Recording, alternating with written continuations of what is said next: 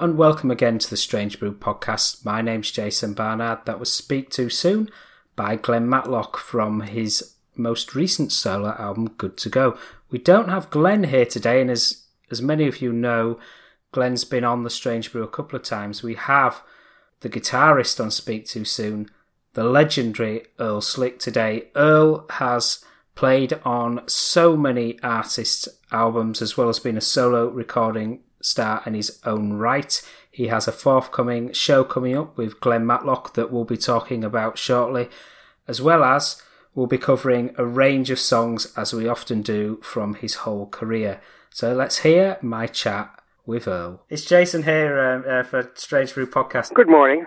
I've uh, spoken to Glenn a few times before, and I've spoken to Bernard Fowler a few weeks ago, so it's even a, a bigger pleasure to speak to you. Oh, how is B doing? I haven't seen him in a while. He's been out for a while with the Stones. He has, yeah. He's uh, he's promoting his uh, his solo album.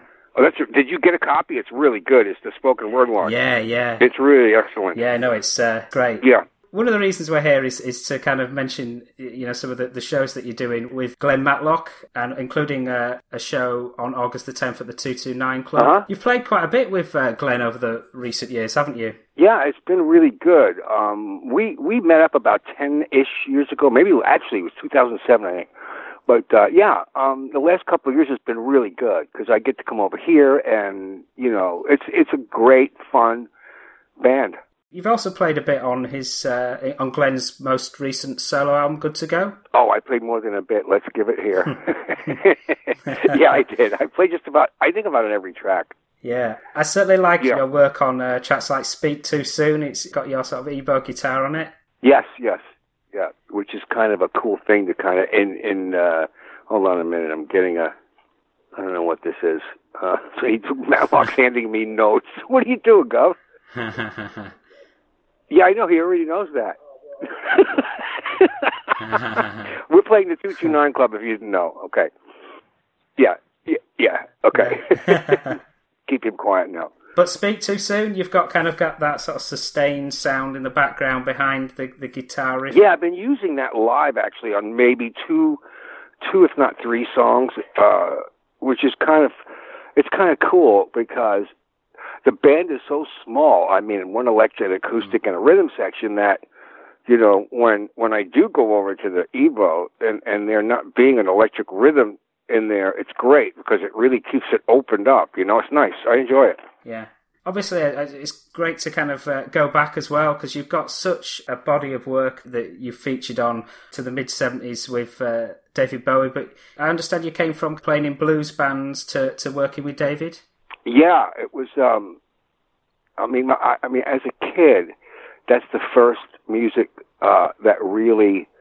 When I started to play, I gravitated right to it. I could thank the Stones for that because, um, you know, them being such a uh, blues aficionados, um, I picked up. I loved the Stones, and then right from that, I went, "Wow, this is cool. Where did they get this shit mm-hmm. from?" You know, and being like 13 or 12 years old, I just went on a mission to you know, search out the stuff. And so I bought all those old blues records and stuff, and that's how I learned to play.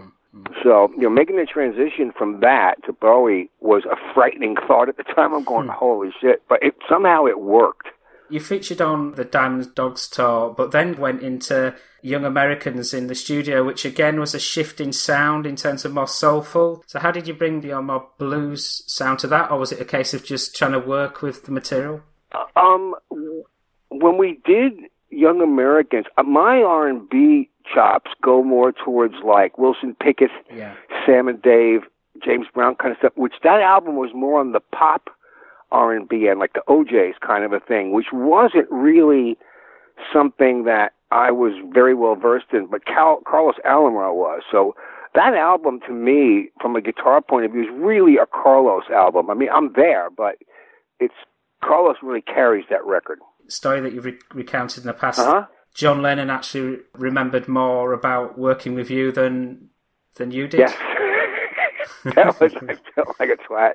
he was just like, he, yeah, he he uh he was so happy that I was there and that we'd worked together before. I, I had to admit, I mean, I feel like, a, but I don't remember, man.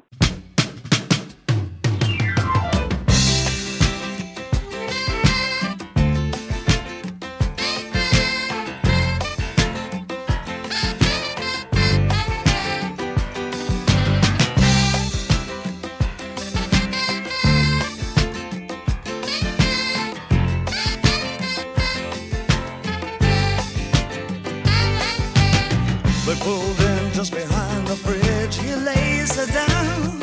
He frowns. Gee, my life's a funny thing. Am I still too young? He kissed the then and there. She took his ring, took his babies. It took him minutes, took her nowhere. Heaven knows he'd have taken anything. All night. She wants a young.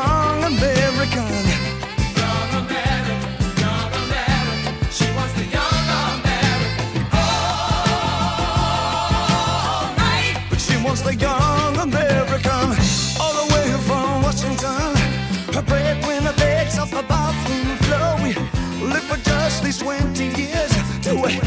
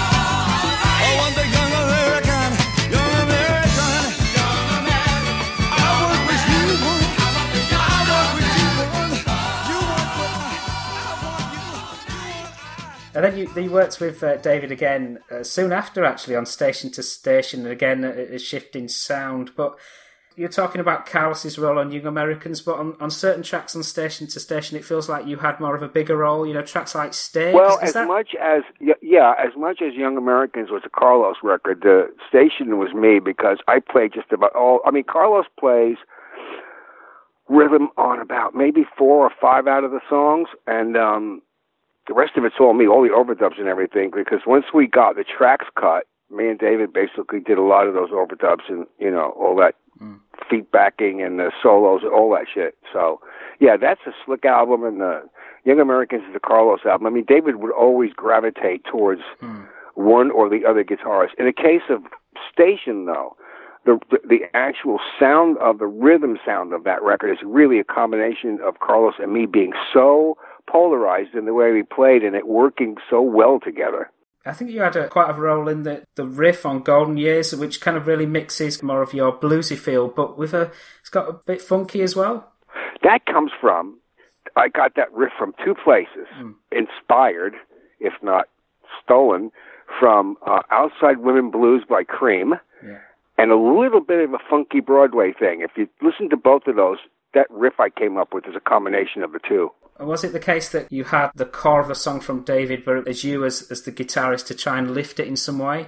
Yeah, I mean the way that we would work it a lot of times, he might have like an opening riff, or he might not. And if he didn't, then it was up to me, you know, or Carlos or whoever was there to come up with it. In the case of that one, um, he had the structure. The song was pretty much. It was probably one of the few songs that was just about finished on his end when we went in there.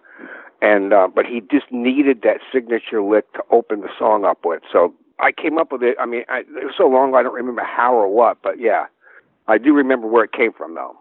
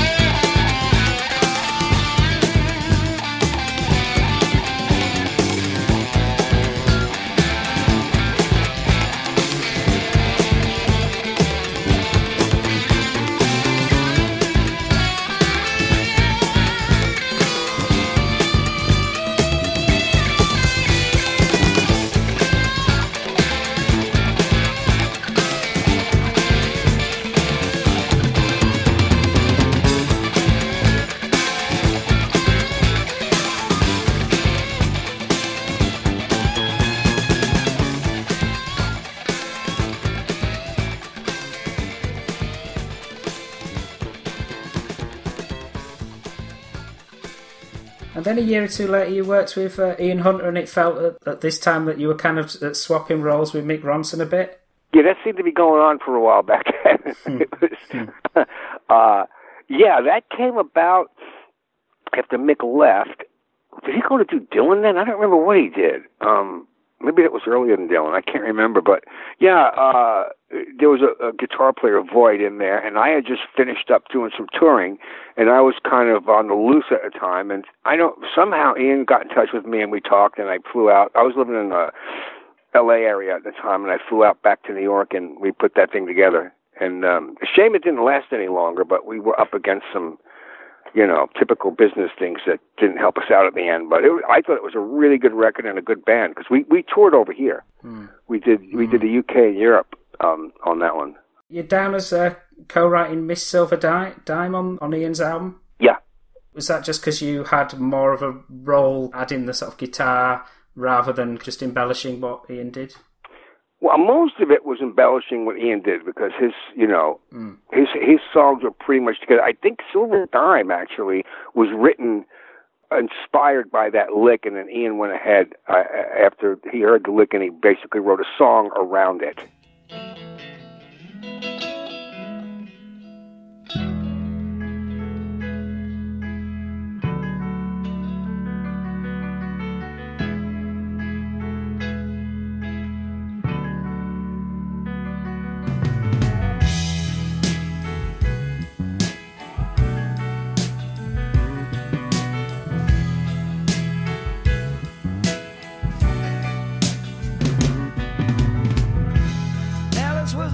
Was a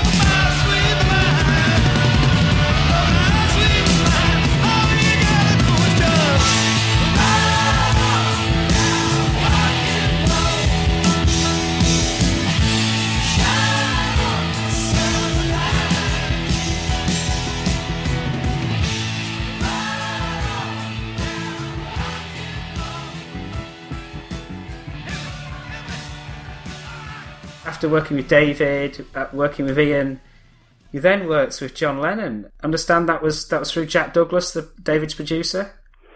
It was a weird situation because I found out, ah, I guess uh, after we'd been in the studio for a week or two, that it actually came from John. Right. Because, um, you know, un- unlike this brainless guitar player, he remembered us working together, and he had put together um, his favorite. Like uh, these, the rest of the guys in the band were really the top of the line session players. Hugh McCracken uh, on guitar, he was great, Huey, and uh, Tony Levin and Andy Newmark and so on.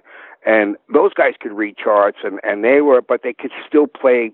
You know, they, they didn't sound like uh, sterile. Uh, Mm. session musicians. You know, they could still give the music a lot of personality, and he just needed one guy in there that was really just more of a street rock and roll player. And and so I guess he thought about me when we worked together before. He had Jack contact me in big secrecy. Jack wouldn't tell us who it was, my manager. And I'm going, well, you got a record for me to do, and you're not telling me who it is, so it can't be Mr. Nobody. It's got to be somebody that's doesn't want this leaking out. So I just picked in my brain. I'm going, okay, who's Jack work with? Aerosmith, Lennon, this one, that one, Cheap Trick. I'm going, well, it can't be Cheap Trick. It can't be Aerosmith. And I went through the lineup and I went, okay, it's got to be Lennon because he hasn't recorded anything in a good five years.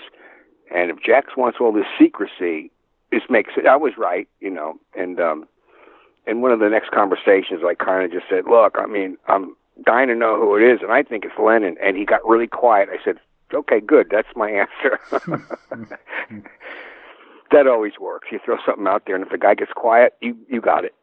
And you feature quite promptly on "I'm Losing You." It's got that compressed sound on the guitar.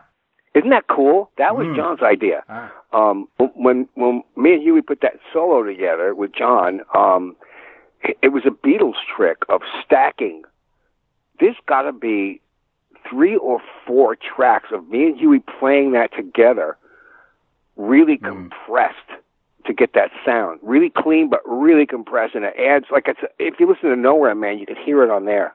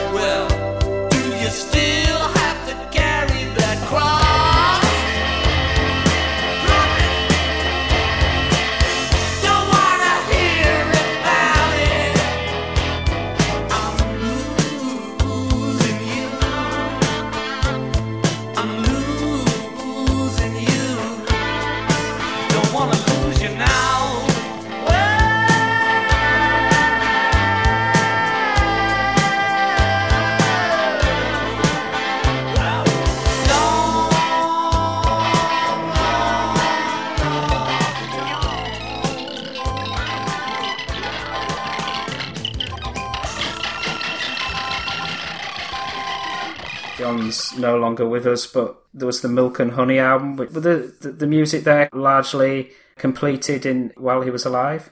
Yeah, uh, what happened with that was is that when we went in the studio, we just kept cutting and cutting and cutting. Right. You know, that, you know the way that things were done then is some fans would just go in there with you know ten songs, that was it. Yeah.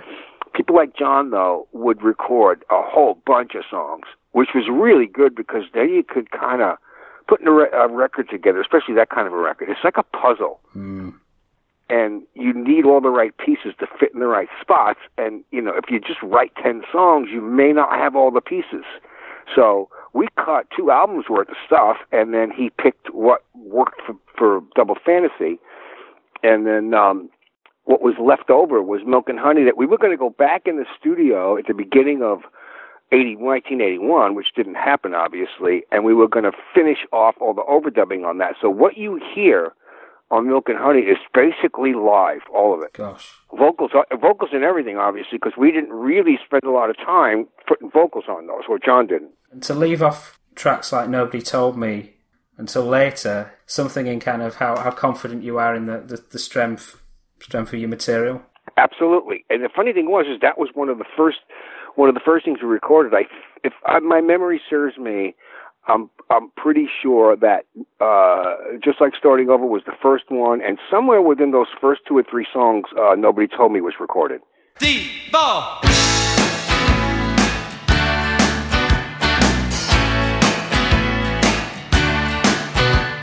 Uh, Everybody's talking, no one says a word.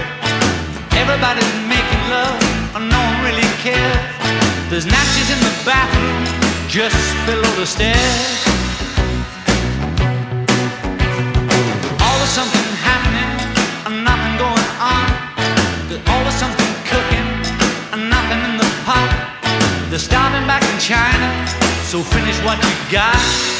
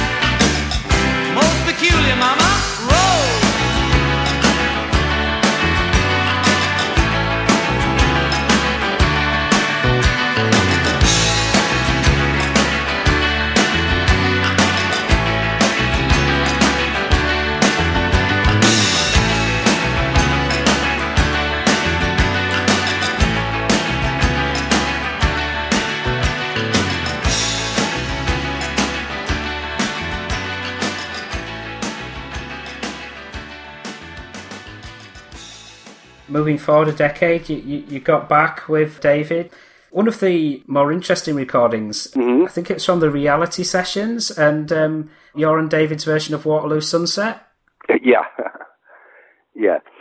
Actually, that was cut after the album. So if it's on the album, it Oh. must have ended up on there as a bonus track. Yes. Yeah, because we went in the studio with me. Let me see. It was me, DB, Gerry Leonard played on it as well, and Tony Visconti, and Sterling Campbell. Yeah, that's that's how we cut that. We did it real quick because we went in studio to recut Rebel Rebel for I think the Charlie's Angel movie soundtrack. And then while we were there, somehow it came up to do Waterloo. Because um, me and David were always both very much into the Kinks, and that being one of our favorite songs as well. So.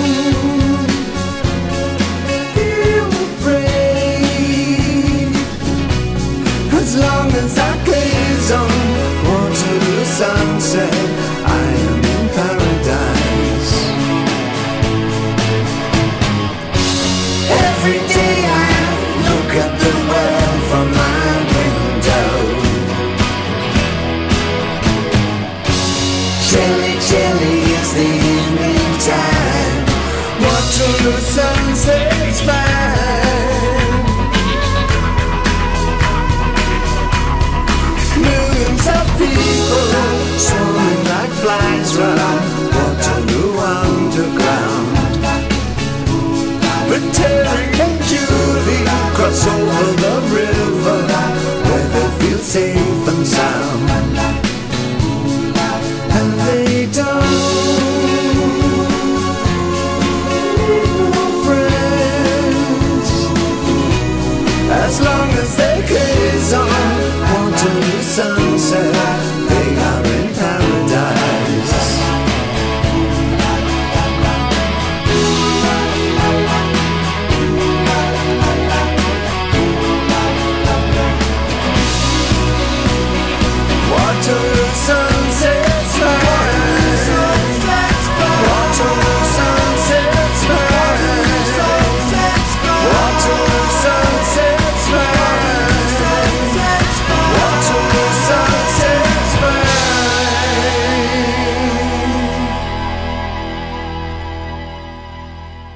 Bit of a Kinks link with um, Valentine's Thank Day you. off.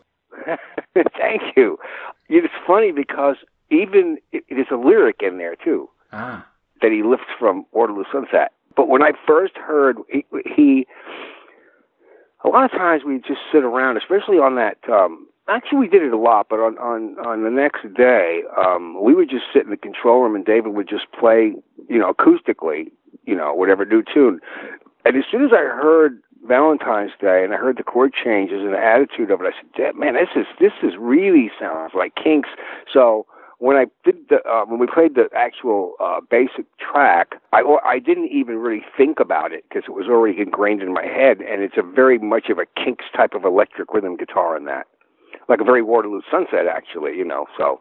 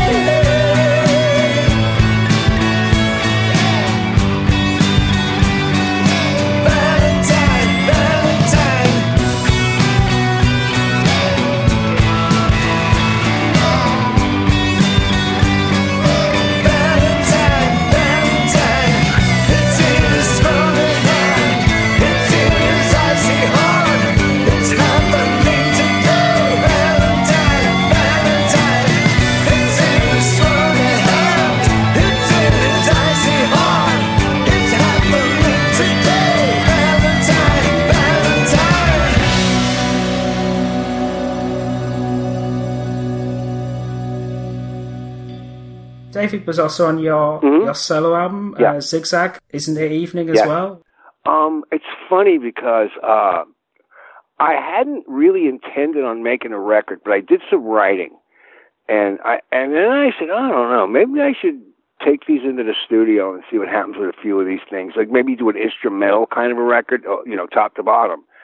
And I uh, contacted Mark Plati uh, and said, you know, why don't we get some studio time and go in? So we we were gearing up to uh, start recording. So I called Mark, and he was in the studio, unbeknownst to me, with David doing something or other.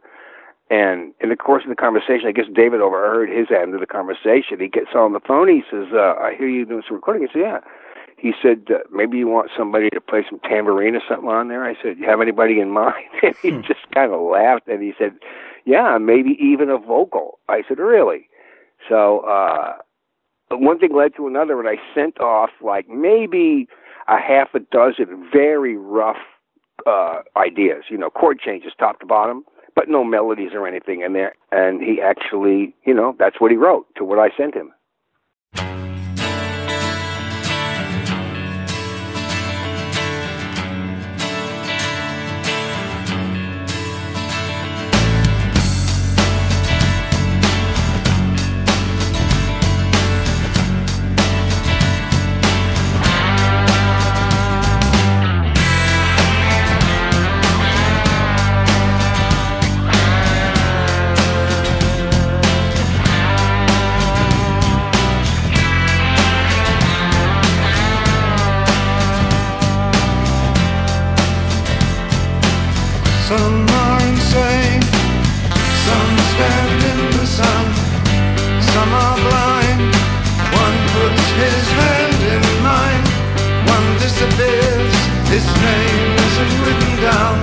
One dies on the lawn, his face turned away from it all. Isn't it easy?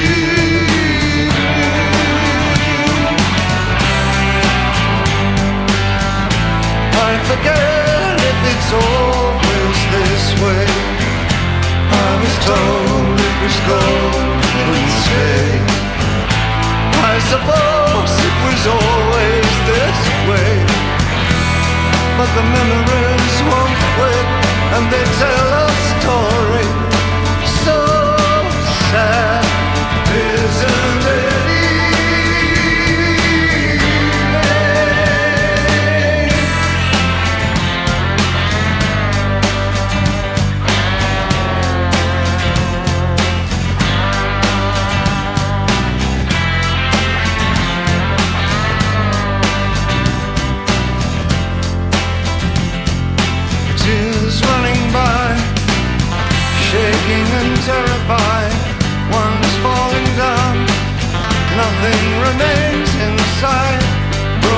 cold, his fate lies upon the shore, fading and thin. One face flushed in lavender. Isn't it evening?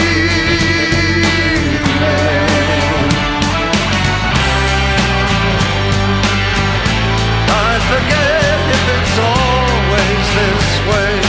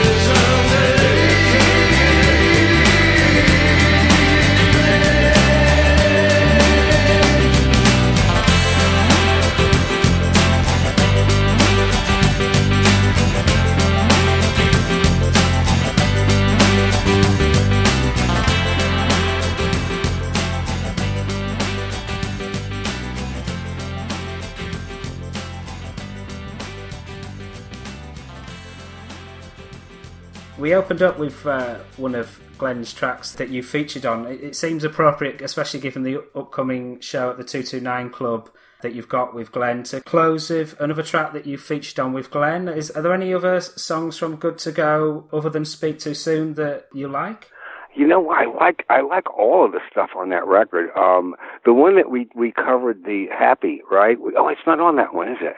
Or is it? No, no, no, it's not. I think that was on that was on YouTube. That's right. Yeah. That's right. Yeah. Uh, but yeah, I, I I like all of them, man. And it's kind of cool because Glenn's writing is not predictably where his roots come from or what people perceive as his roots. Let's say that. Um, So the stuff's a lot more interesting, which which actually is is great because then I get to stretch out a little bit, where I can do some EBow stuff and some slide things and different textures and uh, and it's great too because of the way the band is structured. We could do it live because I'm not a big believer in you have to cover every single thing that you did on the album No. because a record and live are two different animals to me. Whereas, you know, when you're doing a record, you are somewhat uh, under uh, under your own microscope. Where as soon as you know you're recording, you get a little weird. I do. You know, when I'm hmm. live, I don't. I, whatever whatever kind of like hits me at the moment live, I'll do.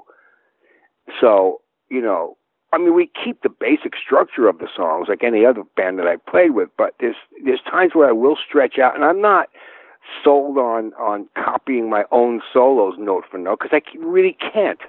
No, no. Uh, It's as hard for me to copy one of my own solos as it is to copy another guitar solo because they pop out on the spur of the moment. Because most of the solos were probably first takes. Yeah, keep it fresh. Yeah, because I get bored and I can't do anything twice in a row the same way. It's impossible. It drives producers nuts. They'll go, well, could you, you know, do that again? I can't. No. so if it feels good, then that's the that's the take, and it's usually the first or the second take.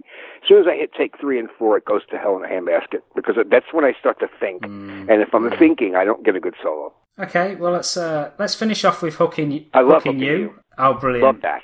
That's great. Well, all the best with uh, your show as one of the Tough Cookies. Glenn Matlock and the Tough Cookies at the Two Two Nine Club on August the tenth in uh, in London. So thank you so much, Earl. Yep, that's exactly on, on Great Portland Street, Ah. on, as Matlock put on this little napkin that he put out here for me.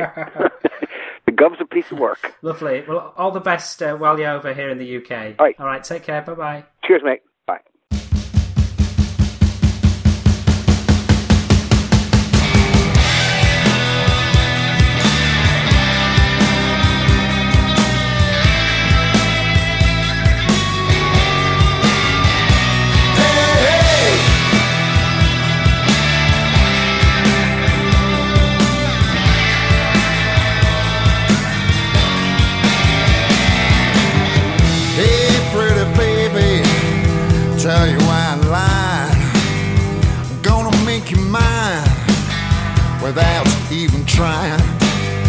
Without even trying, tell you what I do.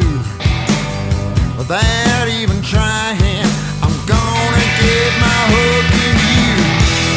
No matter what you say, no matter what you do. Better believe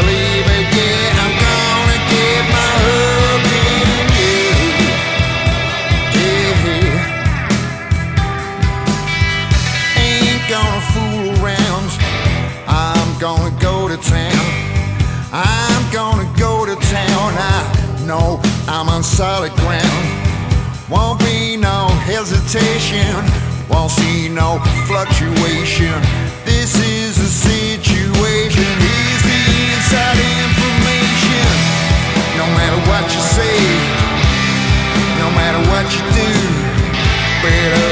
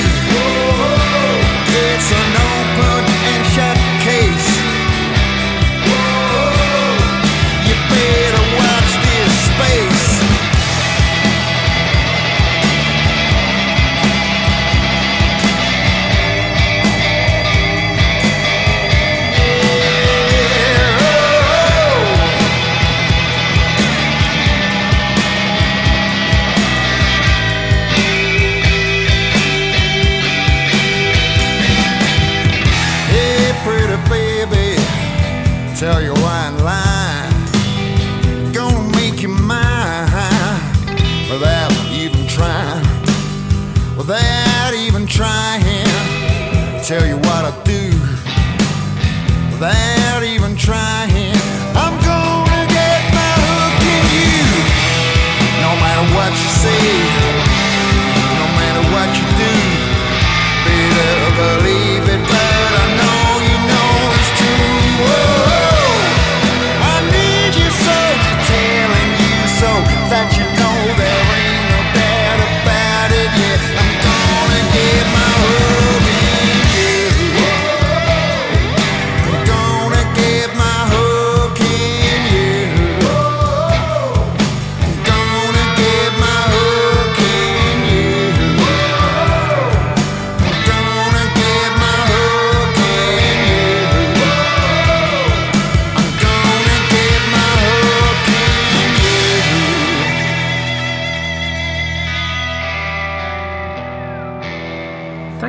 listening to the Strange Brew podcast. If you do like the show, please consider a small donation to help keep the show archive online. It's been almost 10 years since I started the podcast, and hosting fees are increasing over time. All your support keeps the show running and helps me get amazing guests. To support me, just go to thestrangebrew.co.uk where you'll see a donate button on the homepage. Thank you very much. Plus, any reviews on your podcast services help to spread the word too. Thank you.